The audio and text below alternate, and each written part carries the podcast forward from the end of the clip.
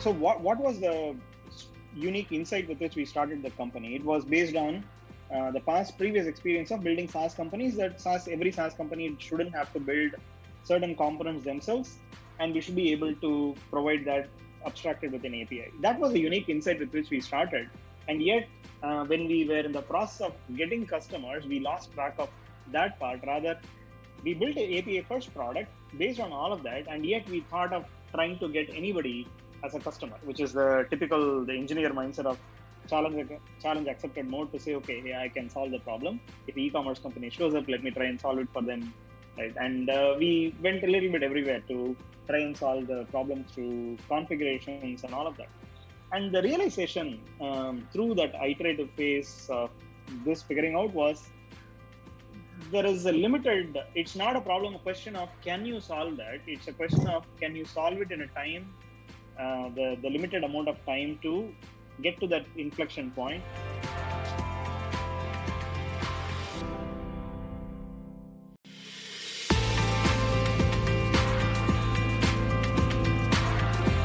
Welcome to Prime Venture Partners Podcast, a podcast for entrepreneurs looking to build and grow their startups. Learn about uncommon strategies and common traps from makers and doers of startup ecosystem.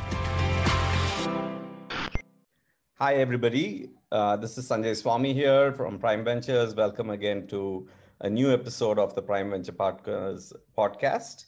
Uh, this is likely to be the last podcast of the year, of the calendar year 2020, uh, which, uh, you know, despite all of the uh, challenges that everyone has faced, uh, I think one of the clear takeaways here has been this is the year of SaaS.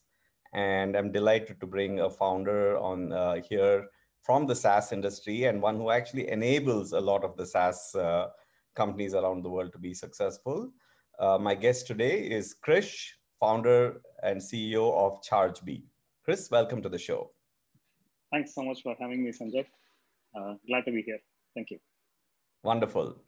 So, Krish, um, you know, as I said, this has been the year of SaaS, uh, but SaaS companies also uh, take a lot of time to develop. There's a lot uh, that one goes through in the, I would say, zero to one phase, one to 10 phase. And then from that point on, uh, do tell us a little bit about your journey. And we've, uh, we're not investors in the company, uh, sadly, but we've uh, known you right from the beginning and been big cheerleaders and supporters. But would love to hear you share with our audience, you know, about your fabulous journey. Sure. Thank you. I, I still remember your uh, your diligence call for on behalf of Shekhar from Accel. Thank you.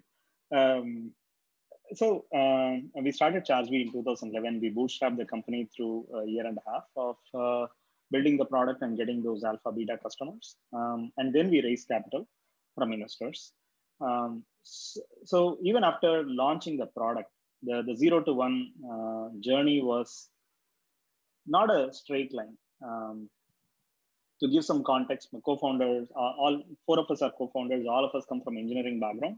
Three of my co-founders have built uh, SaaS products previously at Zoho, uh, and uh, that's how we all came together. I come from product implementation background, and um, when we first as first time founders, when we launched the product, it took us close to 12, 14 quarters to get to that right first million dollars, and um, the reason that's the reason I said it's not a straight. The reason I said it's not a straight line is around that half a million mark is when you realize that um, the natural constraints and the advantages with which we build um, also becomes the reasons why you attract a certain types of customers. We built everything with inbound because we built from Chennai, but built something global. Uh, from the beginning, we focused on North America, European markets because the problem was subscription billing as a problem was more relevant uh, in and the more mature businesses were there, and we focused on those markets.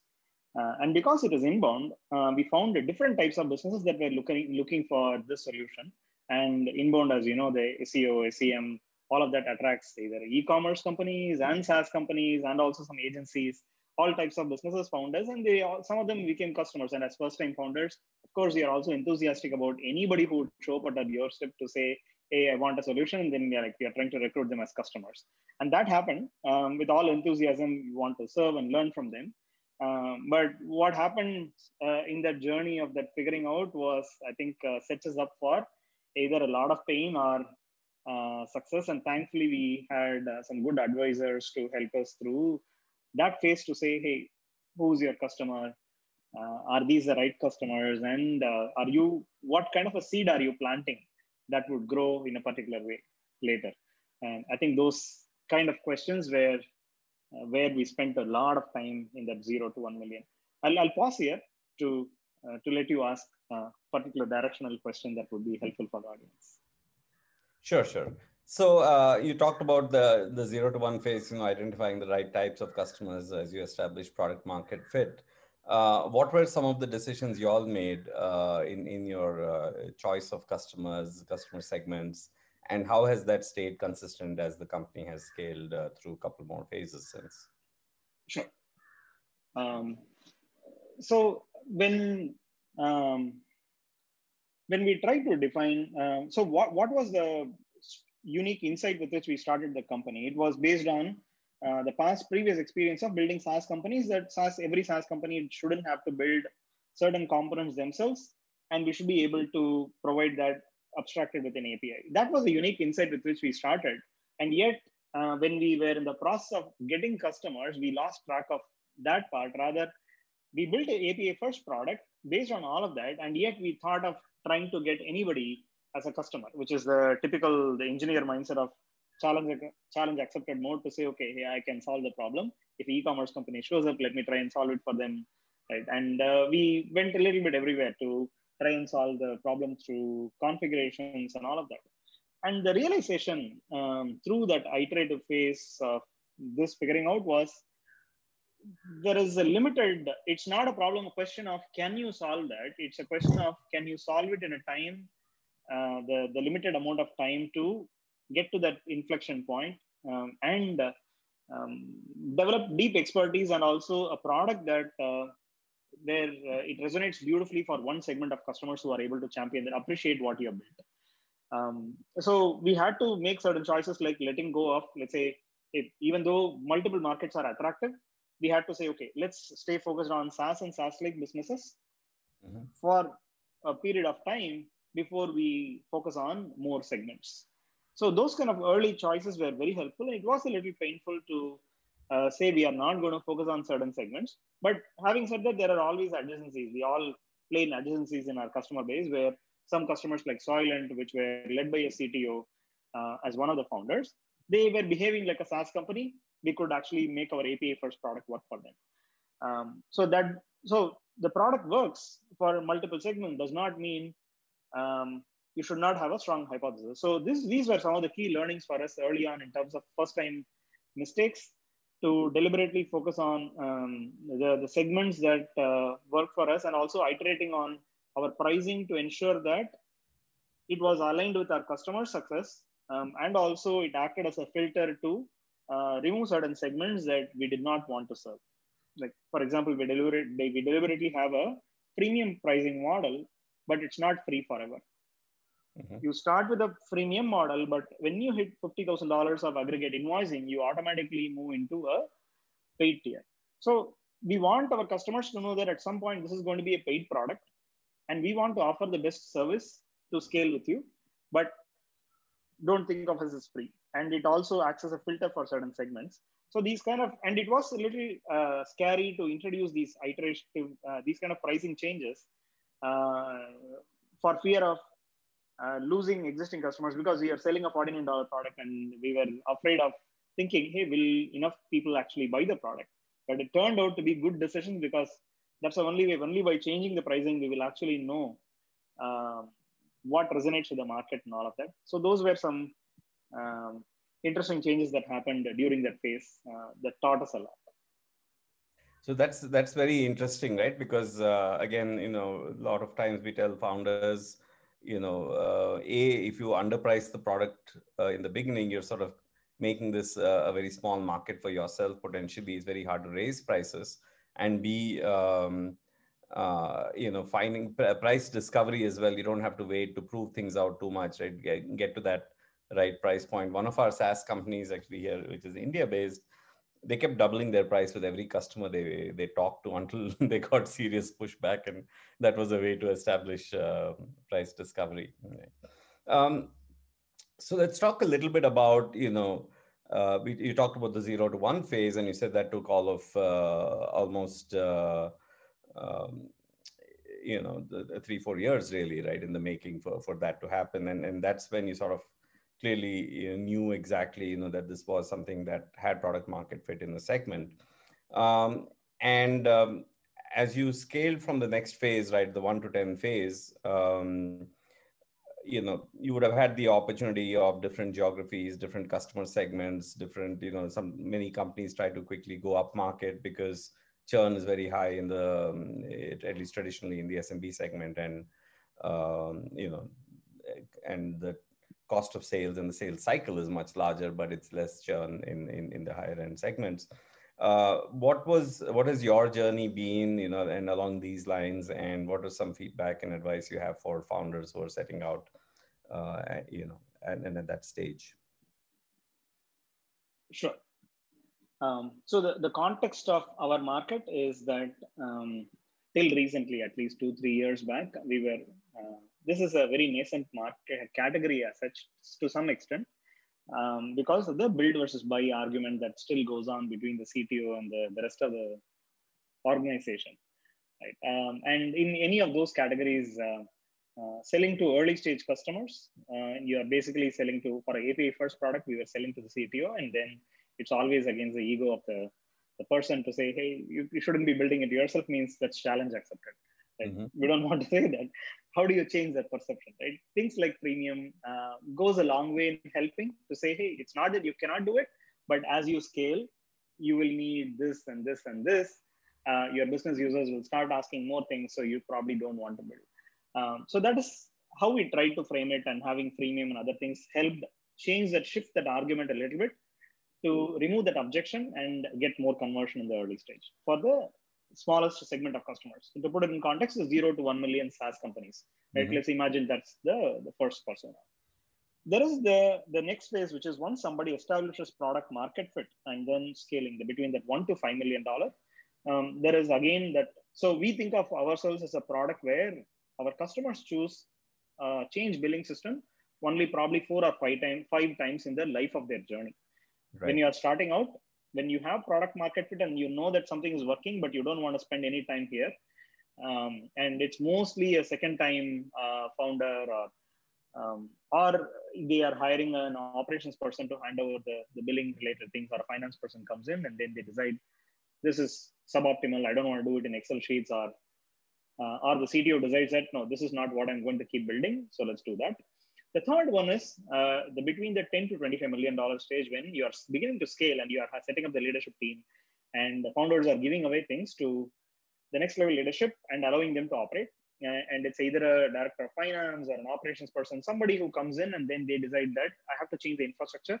And sometimes they go after multiple infrastructure tools, like including your CRM, accounting system, and all of that. And that's another third stage.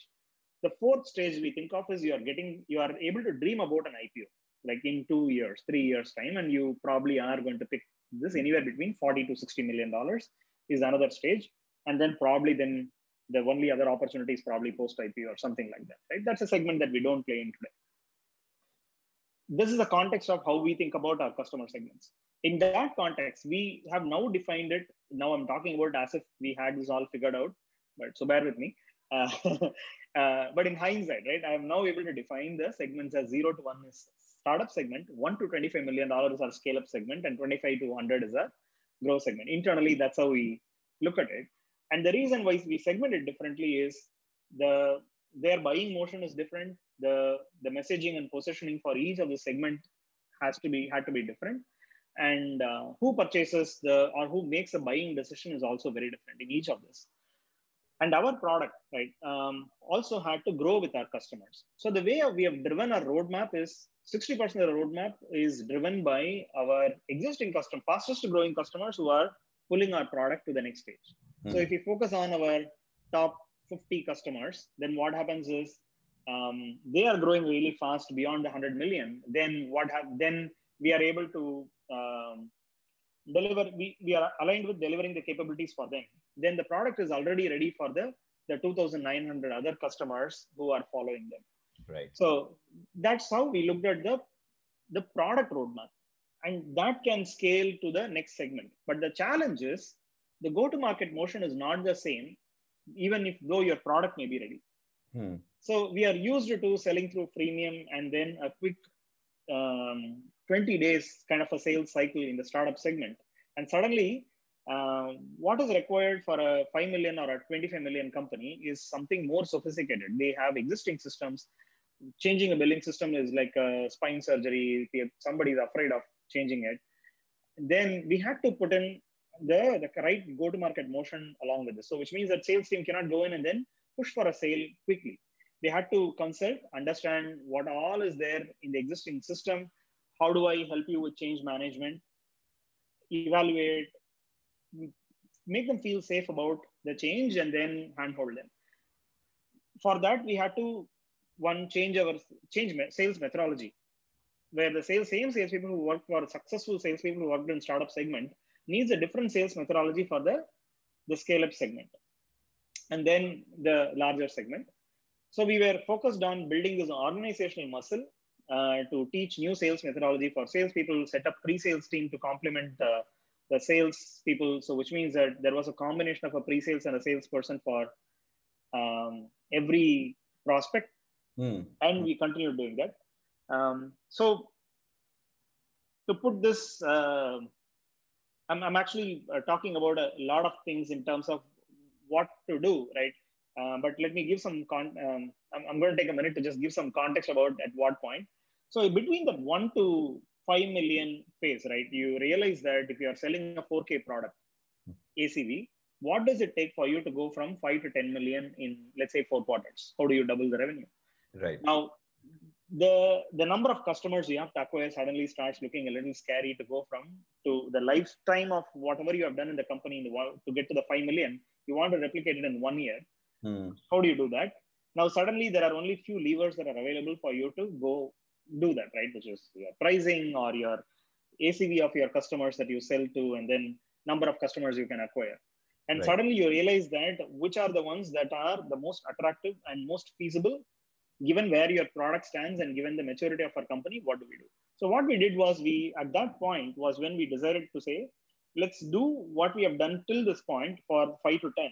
But by the time we get to 10, definitely it's going to get harder to go from 10 to 20. So what are all the foundations we had to put? So what we did was that one year we we built the organizational muscle to one set up the middle management uh, layer in the team, and then uh, setting up the sales methodology, and then preparing ourselves for the upmarket move so that the sales motion changes, GTM teams are structured. All of that happened for one year while our execution was focused on whatever had worked till that point. Um, I think so those were some things I think we got right that helped us to consistently double revenue from like uh, uh, that 5 to 10, 10 to 20, and so on and so forth. Like um, so that is how we did that, uh, Sanjay. Got it. Got it. So, uh, how much of this is, um, you know, as, as we said, you know, you uh, initially the I guess US was your key market, but now you know you have customers all over the world, um, uh, certainly in several geographies, right? And at what point did you feel that you had to expand um, because I, I, guess there are multiple things you could do right as you said you know change your acv uh, increase the sales team etc etc but there's also the segment you go after in terms of the tiers of customers as well as the geographic expansion right? And you guys have kind of done all of the above you know very methodically. So when did the geographic expansion come into your uh, your growth? Right. Mm, actually, we are still focused on the same geographies where we had sold because inbound we had North America and uh, Europe. Mm-hmm. um, um, as the primary markets, and that those continue to remain the primary markets along with uh, APAC.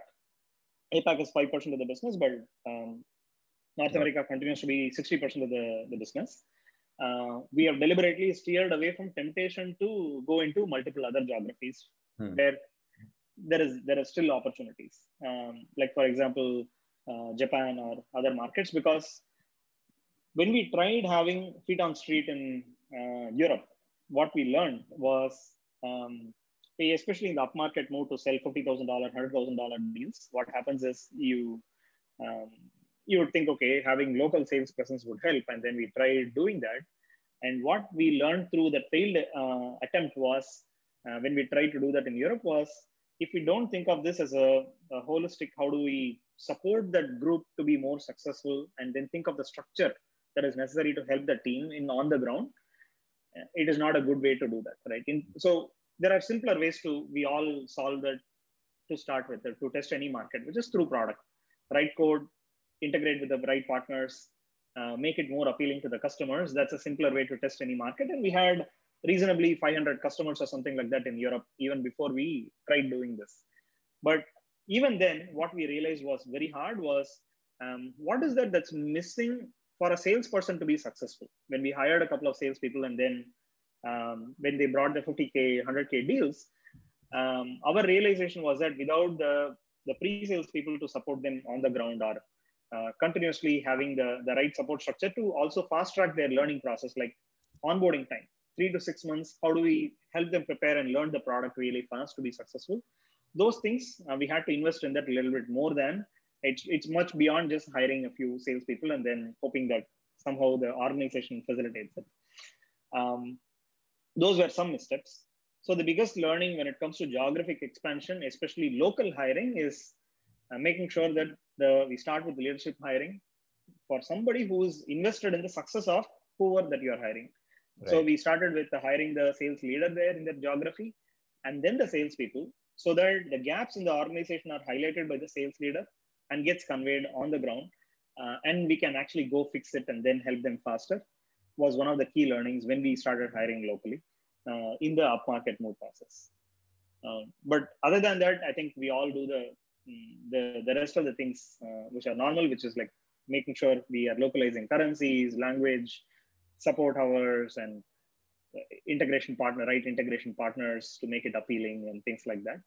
Um, uh, are the product side of things that we did ahead of that before the geographic expansion. Yeah. So can you talk a little bit about org building in more specificity, right? I mean, I know a little bit about what you've tried to do in the US, but uh, you know, you mentioned earlier that it's now a full-fledged org, right?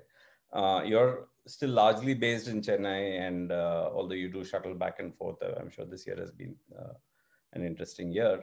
But um, you know, when is the right time in your mind for India-based startups, right, that are selling primarily overseas, right? And and there are multiple schools of thought. The most common one is one founder at least should be based in the US right from the beginning, and and at least you know the customer-facing person.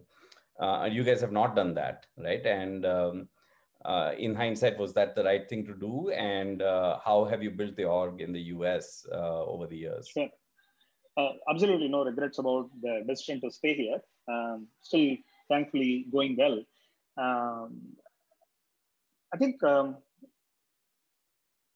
some of the advice from uh, operators who have scaled nicely was very, very helpful from the, the $5 million plus stage one of the first observations when Insight uh, invested in ChargeBee was, hey, looks like pretty much your middle management doesn't exist. Like pretty much all decisions are coming to founders, whether it's engineering product decisions or GTM. If I ask who's responsible for this, again and again, it comes back to founders. So first thing you need is let it be the founders in these layers, but hire your managers first so that you, when you go from five to 10, you have the managers who are making or ex- who are executing most of these things from the decisions that are already made, right? And um, so the, the first $5 million, at least till we got to that, uh, this is real and it is possible to actually build a large company that doesn't, it, it doesn't sink in, right? Where mm-hmm. it's always about heads down, focused on figuring out things one step uh, before the other is how the mode is. Um, but I think getting to that point and then um, when the data actually says that, hey, this is actually going to be real and it's going to become large, uh, was when it hits. Um, and thankfully, we listened to that feedback to uh, and observation because we didn't see it ourselves. So then we decided to build the, the management, the, the manager layer. And that was a little painful. I was very surprised how painful it was to actually introduce the manager layer inside the organization because suddenly you are looking at some of the peers becoming managers, and then some of them may be first time managers. And one challenge is some of your people accepting this suddenly the peer who may have more experience, but still right. a peer becoming a manager. That creates some organizational challenges uh, in terms of retention and all of that. The second one was also um, the rockstar individual contributor becoming responsible for people. How much time is necessary to coach this person to ensure that they really start learning to own the it's a responsibility not a privilege right so how do we teach that now suddenly if a startup becoming this we realize that now from every day going in and then looking at number of leads what else are we going to do now suddenly you start shifting your focus towards people side of things a lot more about uh, helping these people and you don't want to take the steering wheel again um, right? And you have to trust them and yet we have to become coaches was an interesting transformation. So that went on uh, while we were also scaling this revenue that manager layer. And then the realization was now we needed the director layer so that when we are heads on focused on this uh, current month and current quarter how do we pull ourselves out so that there is a next level of people who are able to take care of that mm-hmm. and we are able to focus on the year ahead was the next challenge. Um, and uh, so it started there, there were a couple of ways in which we approached it. One was one school of thought was hey you should you probably getting to the 10 million you should probably hire a um, cro right? Have a especially when we are looking at upmarket move and all of that do that and all those was there. Another school of thought was if you hired if you focus heavily on the sales and the upmarket move too soon what might happen is the sales team might actually figure out how to sell but the problem is you will get pulled in all directions if you are the, the customer segmentation, the product feature discipline is not established methodically because it was the product was still founder led.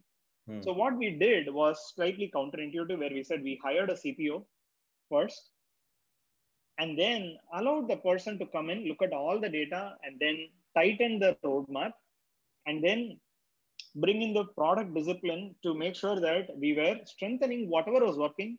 Let's make sure that's done well and then have a methodical plan to move up market and it was very interesting because only when the cpo came in even conversations like how to point the entire company in a single direction using these segmented the names for the segment all of those conversations started happening right and and this is what i was uh, mentioning earlier sanjay which is the startup scale up and grow the definitions and all of that it it uh, did not feel very natural for us, even though we had segmentation. We were trying to align with the natural segmentation of a Gartner or somebody else.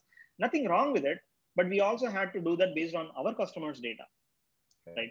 Our customers were all SMB to mid market, and the traditional number of employee based segmentation did not really align with how the customers were buying the product. Mm. So we had to find our own metrics in terms of how to segment and then label it. So our organization was aligned in a directional execution based on this uh, so CPO decision was good, um, was very important for us to actually bring that focus. And then we hired, when then we focused on the upmarket move and then hired the CRO more than a year and a half later. This um, slightly change in approach was very important because uh, the, we could strengthen whatever was working before we actually pull the company up mm. in the hmm. execution consistently. Um, and uh, then we could point the, to the salespeople what to sell and whom to sell, rather than the salespeople somehow selling and stretching the organization to try and sell, uh, figure out how to win the customer. Like uh, the reason is you could bring, a, mm, let's say somebody like a, uh, an e-commerce company, subscription company at a 25 or 50 million dollar, 100 million dollar e-commerce company to the table. But the problem is, is our product the right one for them then Mm. Definitely not. Right. At that time, we would have been stretched thin if we had tried to meet the needs of that customer. Right. But the, the problem is you have put in so much effort into getting them at the doorstep that uh, you don't have the heart to say walk away that easily because the deal size might actually be like, holy shit, this is like all the deals put together kind of size. And then you would want to do everything. Not biting off more than you can chew basically is uh, exactly. a critical thing. When to walk away. And we needed that voice right? And that stakeholder was the product leader who is not the founder. So building that executive team strong executive team was the key. Uh, so to go back to your question of how we actually thought about this we deliberately started with hiring the person in us uh, because there are fewer people available in this local market to actually hire. We've been through the cycles of upmarket move and also scale. Um, and then with the CPO, then we hired the uh, CRO and then aligned sales, pre-sales, and customer success together Uh, so all of these transformation was from founder led to the executives led, and the founder's role then became walking the perimeter, and that continues to happen. Right, we have joint responsibilities, but we trust our executives to now run, and then our job is to continuously enable them. How we are continuously transforming uh, ourselves to ensure we are uh, uh, helping them. So that in the gist is how we have tried to hire the leaders in different geographies and also setting up multiple levels of structures in there. Fabulous, fabulous. And um, uh, so coming uh, back to you know SaaS, uh, I, I, mean ultimately you are also a SaaS company, and your customers are a bunch of SaaS companies as well. Um, and if you go and you know look all over the internet, you know there's a whole bunch of metrics. Uh, SaaS metrics in itself is almost like a, one could do a, a thesis on it, right? what do you, what in your business has been uh, the most i would say the three to four most important metrics that you all have tracked and what is the because um, you also talked about metrics to characterize your customers as well right in terms of uh, you know the number of users was not the right metric for you as well right so uh, as you've built this and as the business has evolved right what have been the key uh, metrics that you all have tracked and and and what what yeah sure um, early stage, I think uh, uh, it was very important to find what our North Star metric was. Right? It, um, revenue could be, but the problem with revenue alone as a North Star metric is it's going to be an iterative process and it's very hard to get it right first. Uh, so what we found for ourselves, the North Star metric was our customers' revenue and overall how much did we process as a company. Uh, when then we could say, okay, who was using the product really well if they are monetizing, if that's growing, then we are growing well. Then we started applying that to cohorts of customers that we were winning as well because we had freemium. Um, again, we had to track this as cohorts of customers uh, who were moving out of freemium into paid and how the revenue cohorts were building up. So what told us some of the bad story, I think, I, I think more than which metrics to track, I think, uh, how did we know we were not having the right product market fit around that half a million dollar stage was logo churn was high, but more importantly, um, the the revenue churn was really definitely not in the right direction. Hmm. Right? Uh, it was not getting to the net negative where there was not enough upgrades, there was not enough even overage where the customers were not, the cohorts were not building up, even in the North Star metric. And when you know that, you know that something is wrong where the churn is high. Um, if you had 100 customers uh, at the point where you're at half a million dollar mark. And then if you want to find the next 500 or next 1000 customers, definitely there are going to be that out of the 100 customers, maybe your 20 or your 50 customers are your best customers. The other 50 probably are not your best customers. Now, how do you make sure that you get more of the 20 or the 50 that you want and make sure that you get most of them for the next 1000? Right? That is what we want to do. And um, when we look at it through that lens, I think we will, um, depending on the business context, I'm sure we'll all figure the right metrics, which is NRR is very, very important. Segmented data, when you're past million or 5 million mark, it's very important to start segmenting the data by whatever slice that works for the business, but also start looking at uh, churn metrics, NRR metrics by segmentation. That mm. was one of the biggest changes for us to know which segments where we had to put in more effort into retaining and where the churn is really happening and all of that. When we look at it in aggregate, it somehow hides this real story. So segmented metrics of um, customer acquisition, uh, activation, uh, new customer ASP, and also churn and NRR were very, very important. And the, the qualitative metric is the one where churn reasons by segment which is deliberately making sure customer success or somebody in the team is uh, reaching out to the customer to understand the real reason, right? The product can facilitate the, the churn. You don't want to create friction in the process. At the same time, you want to know why churn is happening. And the reasons are very different for different segments of customers. Mm-hmm. So the qualitative metric uh, plays a very is a, plays a huge role in the one to five million, in my opinion, um, because it told us uh, a lot of things about uh, some of the difficulties in okay somebody paying $299 per month but then churning out because somebody uh, the organizational priority changed the purchaser started prioritizing something else and the rest of the organization was not aligned in implementing it so it's actually an implementation churn rather than problem with the product So then how do you solve that? It has to be a process driven change where we had to either get an annual commitment or an implementation fee as a friction point that drives the customer to commit longer or commit seriously mm. before you get them in. It's not about the money, it's more about the commitment, and that helps the churn. Otherwise, your metric looks like, oh, we sold $10,000 of uh, $100,000 of ARR, but next month you would have lost uh, another 10,000 or $20,000 of that ARR.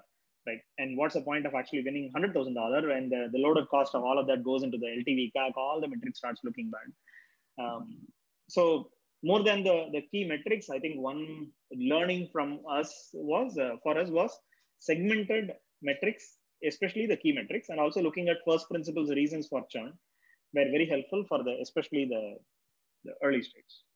Got it. So uh, I want to talk a little bit about uh, partners here, right? And, and uh, you know, larger companies that, you know, because right from the beginning, you've sort of been a layer on top of several of the payment gateways. Has always been talk about, you know, why can't uh, you know one of the some of the big names in the segment do it themselves and things like that. Uh, and yet they're also you know very important partners for you, right? So there's a little bit of a uh, frenemy relationship. yeah, and, and, I was going to say, you can't live with them, can't live without them, uh, sort of situation sometimes or possibility. Uh, how did you approach that? And you know, uh, did you work closely with some of these companies to to help you win business as well uh, you know through their partner programs you know so explain to us how SaaS sure. companies can leverage partnerships intelligently right uh, so the we have we are flanked on three sides right we, we play a pivotal role in it's an opportunity as well as the same threat mm, which is the crm side salesforce hubspot pipedrive we have integrations with them on the accounting side, QuickBooks Xero, NetSuite Intacct, and then payment process like Stripe, Braintree, and all of that. And Stripe has comparable offerings now. Even Stripe Billing is a monetized product exactly in our space. And then several of that. What we have, the way we think about this is how can we be the Switzerland for billing, where there is an agnostic player necessary that allows our customers to be able to choose multiple systems. What is in their best interest as they continue scaling through different stages uh, is how we think about our safe space, right? How why we should exist and why we believe we can double down on focusing on this. Um, but from a relationship perspective, um, majority of our customers, when in a in a nascent space where most companies have in-house billing, where they have written some amount of code themselves, which they shouldn't have to build themselves, and yet they are built on top of these partners, like the, the integrated solutions like Stripe and Braintree. How do we then build a relationship? Um, I think one of the things that happened was uh, when we had the freemium and then we uh, we were actually helping them also activate a lot of customers, early stage companies. For the partner, we were actually focused on highlighting how much volume is actually going to come through, and then we help them with the projection to say this is how we see the trajectory going based on our data in terms of number of new accounts that you are going to get, and I could actually help promote you more and more. So instead of actually thinking about what we could actually get from them, we had the integrations, but to, to, formalize the partnership, we demonstrated how they will benefit from that, however small it is, but painted a vision of how things can look in the next two, three years. And that helped secure these partnerships uh, with Braintree, PayPal, and Stripe, um, and all these payment processors, key processors, and also accounting system CRM, so that we could uh, do that. But it also it was scary, right? It was not without these voices in the room, even within our company, to say, "Hey, are we um, shouldn't we be worried about exposing our roadmap? Are we highlighting too many of their features to our customers instead of actually like gating it? Hmm. And we say we decided to just take the approach to say what is in the best interest of the customer. For example, Stripe was Stripe continues to be amazing in their execution in terms of innovation as well as the capabilities that we bring to, they bring to the table. And we said the only way where we are going to remove exit bar- entry barrier is by removing exit barriers. So we said, let's store the cards inside Stripe. Our customers are free to go and then build on top of Stripe at any point if they want to. Let's remove the exit barrier. It'll remove the entry barrier. And mm-hmm. then we we also started promoting, building our features in alignment with their roadmap. For example, we had a joint roadmap when they were releasing ACH um, credit uh, transfer as a capability, which was beautiful. Um, we said, let's launch, be the first ones to launch. So we built that and then exposed to the customers. So deliberately, feeling secure about our space and then even telling the partner that we are comfortable you are the big you guys are the big guys we are the small guys but we are comfortable with just promoting your thing, products, while we know that you may play in our adjacency, we may compete at some level. And the way it's beautifully now transforming is we now have co-selling motion in some segments, even with partners, some of these partners, where there are some segments that's not very interesting to them, or they are actually thinking of how do I do this? And we have some uh, particular uh, strengths uh, in geographies or in segments of size of customers, where the sales, the, the way think about it is billing is a separate division, payments, they treat that as a separate division. So we are actually deeply in partnership with the payments group, while billing might still think of us as a like for like solution and we might come up on deals and compete. Uh, that is how the relationships are evolving, but I don't think this is going to go away in a SaaS world, right? Because all of us have overlaps. And if you think about what makes any SaaS company win at a certain scale, we all want increased wallet share and we are all going to want, re- introduce features that are having overlaps. One, to reduce churn. Uh, second, to have ability to cro- uh, upsell. Mm, and also to continue to defend your moat to increase wallet share, right? Uh, and I think for all these reasons, we all do that because your reduced cost of acquisition and increased revenue means your LTV looks really beautiful and strong. If you could build a component that customers are going to buy, but I could cross sell that to 50% of my customer base, of course you're going to build it. There is a reason to do it. So this best of breed versus best of suite is only going to move in a direction where we are going to see more of that and overlaps will happen. But I think this is what has helped us. Um, and uh, the narration we have is, and uh, strongly the directionally where we are moving is we believe uh, that if we act in the interest of our customer to be the agnostic player as a Switzerland for billing, there is a space for us to continue doing that, um, to develop that. And with that, we have set up the partnership team to say, be open and let's just work with pretty much all of them where there may be competition. So let's uh, flip the things a little bit now, right? I mean, we talked about a David and Goliath sort of uh, partnership where you're the David but you guys are fast becoming a Goliath uh, also, right? And there will be younger startups, smaller startups that will be perhaps looking to partner with Chargebee, right? And uh, uh, so, are you open to that? How do you see that develop? You know, and uh, because once again, you could always look at it and say, "Well, I can build this stuff myself. Why should I be partnering and exposing my customer base, perhaps?" Right. So, how? I think so you know how does the company you know make that transition right it, it's more a mindset right. thing rather than uh, rather than correct yeah. uh, oh absolutely i think beautiful question uh, we already have examples of that uh, which is uh, analytics is a space where we play in the adjacency we have our own revenue story um, analytics but uh, from the beginning when we started working with uh, Profitwell as well as Chartmogul and even Baremetrics, especially Pro- Baremetrics was fairly new in the integration uh, Chartmogul and Profitwell. Uh, they asked us, and then we transparently told them. I remember meeting Nick Franklin of Chartmogul as well as Patrick Campbell of Profitwell. Tell them that we don't have a sophisticated analytics, but then I wouldn't rule it out because this may become a reason for churn or it may become a table stakes for winning a customer, which means that we will build it. But we are happy to expose everything in the API and we will not hold back when it comes to the data. You tell us what you need to deliver the best experience for customers. So we do real-time integration with them and also expose it. At the same time, we are focused on our customers to make sure that we build the best analytic system. And I'm sure that each of our product takes a roadmap uh, based on where our customers are pulling us. For example, uh, if you take Chartmogul, uh, they have been focused on things like uh, bringing in CRM marketing automation data, mashing that on top of existing system data, and then creating a, uh, a combined system that actually measures SaaS metrics with something else, right? Other data and provides them something else. So their customers are pulling them in a particular direction. So your point, the question is spot on. It, it absolutely requires a mindset shift to make sure that we don't become that closed company the moment uh, it becomes about us, right? So the way we are internally again and again driving the narration is to make sure that uh, we build an open ecosystem, open API, allow others to build on top of that. Just be transparent with even the smaller players who are building on top of it if there is any question, because we don't want those smaller companies to think like you screwed us over by doing something bad, yeah. right? And that shouldn't be the case. That's all, right? So the only way is to transparent and tell them that I don't want to hijack your roadmap, right? And we have no interest in doing that. We will also open up customers. Um, feel free to sell to them, but at the same time, at some point we may also build uh, we may grow our ambition to want to build it if we think that more customers could benefit from this right, right? but it might also lead to a point where we might be able to acquire one of those some of those right uh, it might make sense as well um, that's how we directionally think about it yeah. and, and anything we are missing uh, sorry anything that we are missing that we should uh, do better I right think, uh, I, I, think being transparent is the most important thing right i think um, uh, none of us uh, i mean no two companies are swearing that they're you know never going to tread on each other's toes but as long as there are no um, uh, yeah, and as long as that uh, expectation is not set, I think that's that's the fair right. thing. No breach of trust.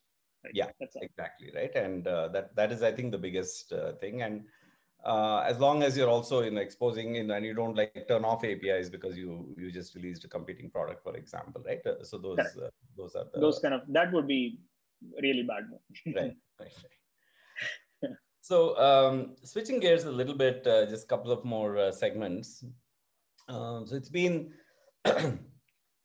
really an incredible last few years, right? I remember you first uh, you know, telling me when you first hit the million dollar mark as well, and you know, and then you said like the freemium thing really helped the, the year right after that, where you went from there to you know to five, and then uh, it's just been an amazing. Um, right and, and you know, obviously very well deserved and a lot of hard work has gone into the the company as well over the years and, and, a lot of it is your uh, resilience and uh, and and focus um, you know, I, I, listened to another interview of yours where you said, "Look, every function is a revenue function in uh, in, in software companies, right?"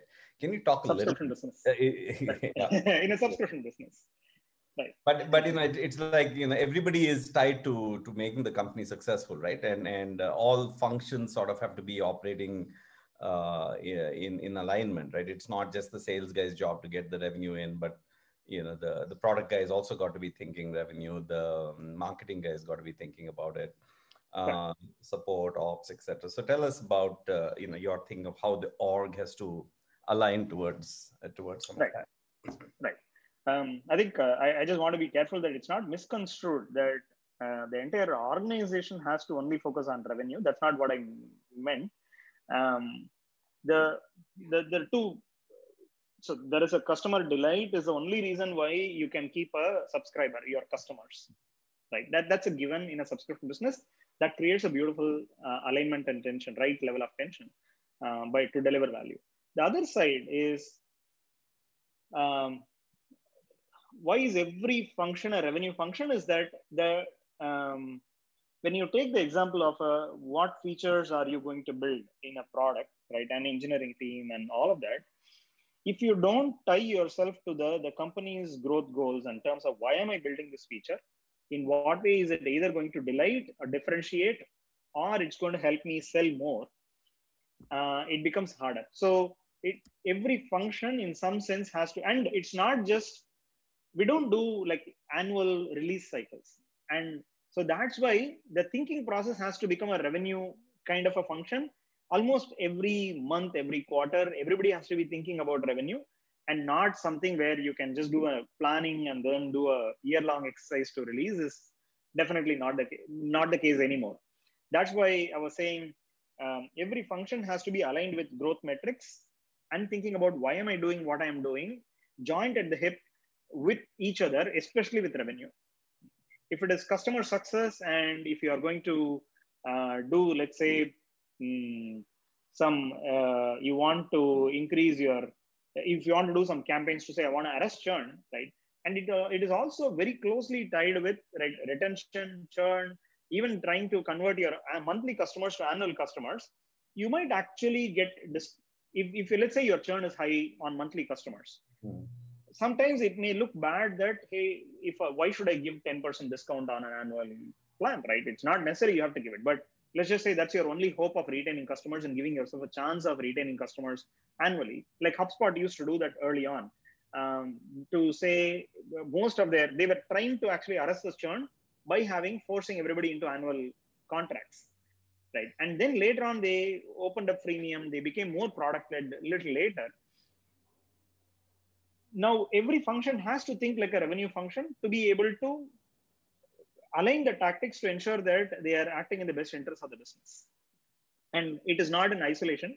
which is why I was saying the metrics that actually guide you to make the decisions, you cannot ignore the, the revenues impact of those decisions, whether it's customer support, because it's no longer a cost center, right? Customer success, marketing, uh, pretty much all of them completely aligns with revenue was, uh, and even product and engineering. That was my point. Very good. Very good. Great. So, um, you know, coming towards the end of our uh, podcast, but you know, before that, uh, what's the next two years uh, got in store for the company, right? I mean, every time you know you keep going to new stages and and, and new phases of growth uh, and and execution, right? So, what are the things that keep you up now that you've sort of built out a lot of the team, become more of a coach, right? Uh, and thinking 10x from this point, perhaps, right? What what uh, yeah what keeps you going and and what keeps you uh, worried at night you know things that you have to solve next which are like new problems to solve hmm. um, i think uh, given the the nascent nature of our uh, category and the problem i think the thing that keeps us up at night is uh, um, the product related part which is how do we ensure that we are actually aligned with wh- where the customers need to go in the next two three years? And are we um, completely aligned? Uh, is a part that um, we want to spend more time more thinking more about.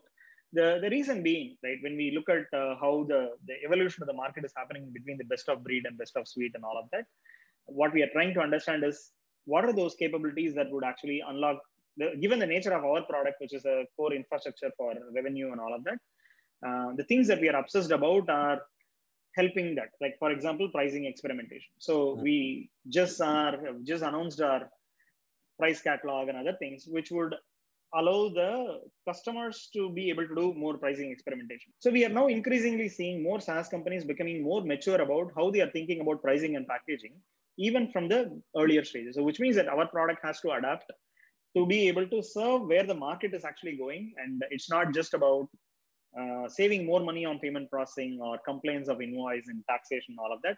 Those are more predictable, the compliance and other things. Uh, but the, the part where we are trying to read better is to ensure that the maturity of the SaaS market, where is it going, and how do we ensure our product aligned, our roadmap is aligned with them, is the part that we are trying to make sure we are directionally aligned with our customers.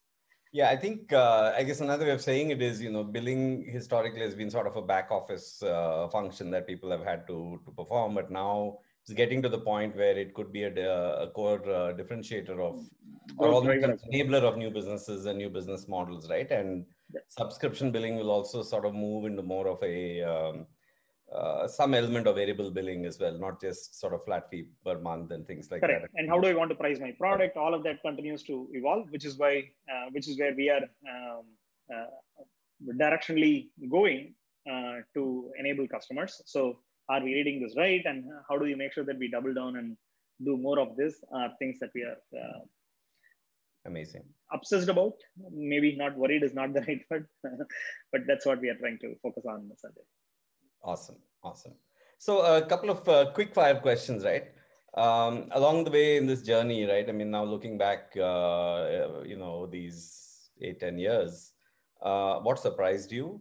Um, both pleasantly and uh, especially pleasantly, right? I think, um, and of course, things that you thought were going to happen very easily never happened that easily, and things that you thought no. were going to be harder sometimes ended up being a lot less uh, challenging than you imagined and if you were to do this again you know um, what were some you know what are some quick things that you would have done differently? Sure. Um, the thing that surprised me the most especially in b2b saas were, uh, is um, how much uh, people effort it actually takes. That it gets front loaded into building something really good. Because there is this figuring out process iterations and all of that. But all of that still requires you to invest heavily in a lot of areas um, and uh, I think especially in B2B SaaS uh, in a nascent category, uh, what surprises me is the number of people required to solve different problems because you are dealing with new customer side on one side while there is a complexity of growing customers. Uh, so the amount of effort that is necessary that goes into product engineering and all of that, I would say definitely surprised me with the number of people that is required for a product of our nature. Hmm. Uh, I thought this will be much lesser, fewer in terms of people, uh, all of that, because the number of people that you add also adds uh, or shifts focus towards making sure your management uh, related practices and other things also the, the people related practices also mature faster to support such an organization. And I think that kind of surprised me a little bit, uh, but it's good as well um, in terms of learnings. Mm. The second one is the snowball effect was, is hard to, even though we see that in our customers, but what does it actually take when you build momentum? And mm. how it actually beautifully snowballs when you get your product right, features right, and then latch onto specific segments. How much uh, momentum that SaaS builds where you are able to like build revenue is something that definitely pleasantly surprised me. Because it's so hard to actually get to that the first five, 10 and all of that, but you actually get a lot of other things like NRR metrics and clear alignment in terms of how your revenue grows with your customers and all of that. You get that right. Uh, it's amazing to see how it beautifully snowballs. Uh, definitely, it, it doesn't get easier.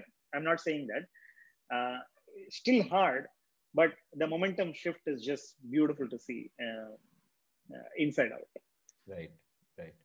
And and I, I guess uh, along with that also sometimes is I, always liken it to driving a car. Sometimes you have to go back to third gear and you know retool a few things. You know, get build some more torque and momentum before you can accelerate again. Right? You can't always be nonstop you know going in one direction um, and and i think those are some of the moments you talked about when you have to build the next layer of the team next layer of the processes you know uh, retool the product to be a little more you know uh, robust and scalable as you enter newer um, tiers of customers and so on.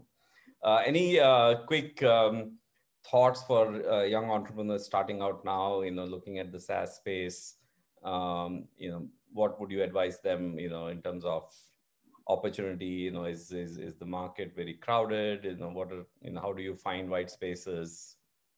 Um, i would say uh, uh, definitely focus on more than a lot of other metrics especially getting to the first million focus on more first principles questions of why do customers care? Why are they even buying it? What else are they buying it? And still try to focus on there is so much done in excel sheets that we all compete with.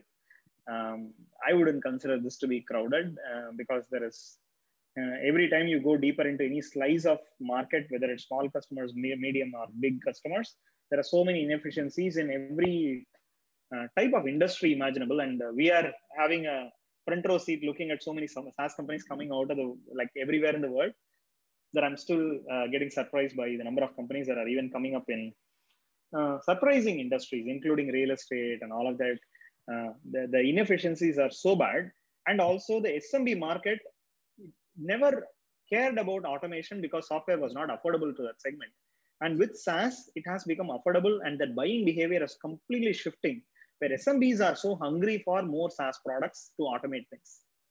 That is something I don't think any of us predicted probably 10 years back because SaaS used to be the, the rich people's enterprise game where you build something successful, go enterprise.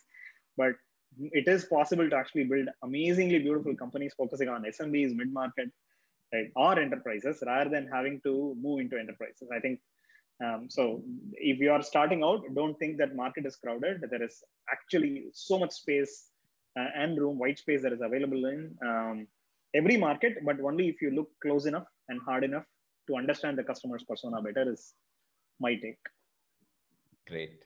Krish, uh, on that note, you know, it's a really good, encouraging note for the uh, entrepreneurs as well who listen to our podcast. Once again, you know, congratulations. I think it's just been fascinating what you have been building at Chargebee. And, uh, but we all know the best is yet to come. Uh, all the best and look forward to continuing to, uh, to be connected in, in, in, your journey. Thanks so much. It was fun chatting with you. Thanks. Yeah.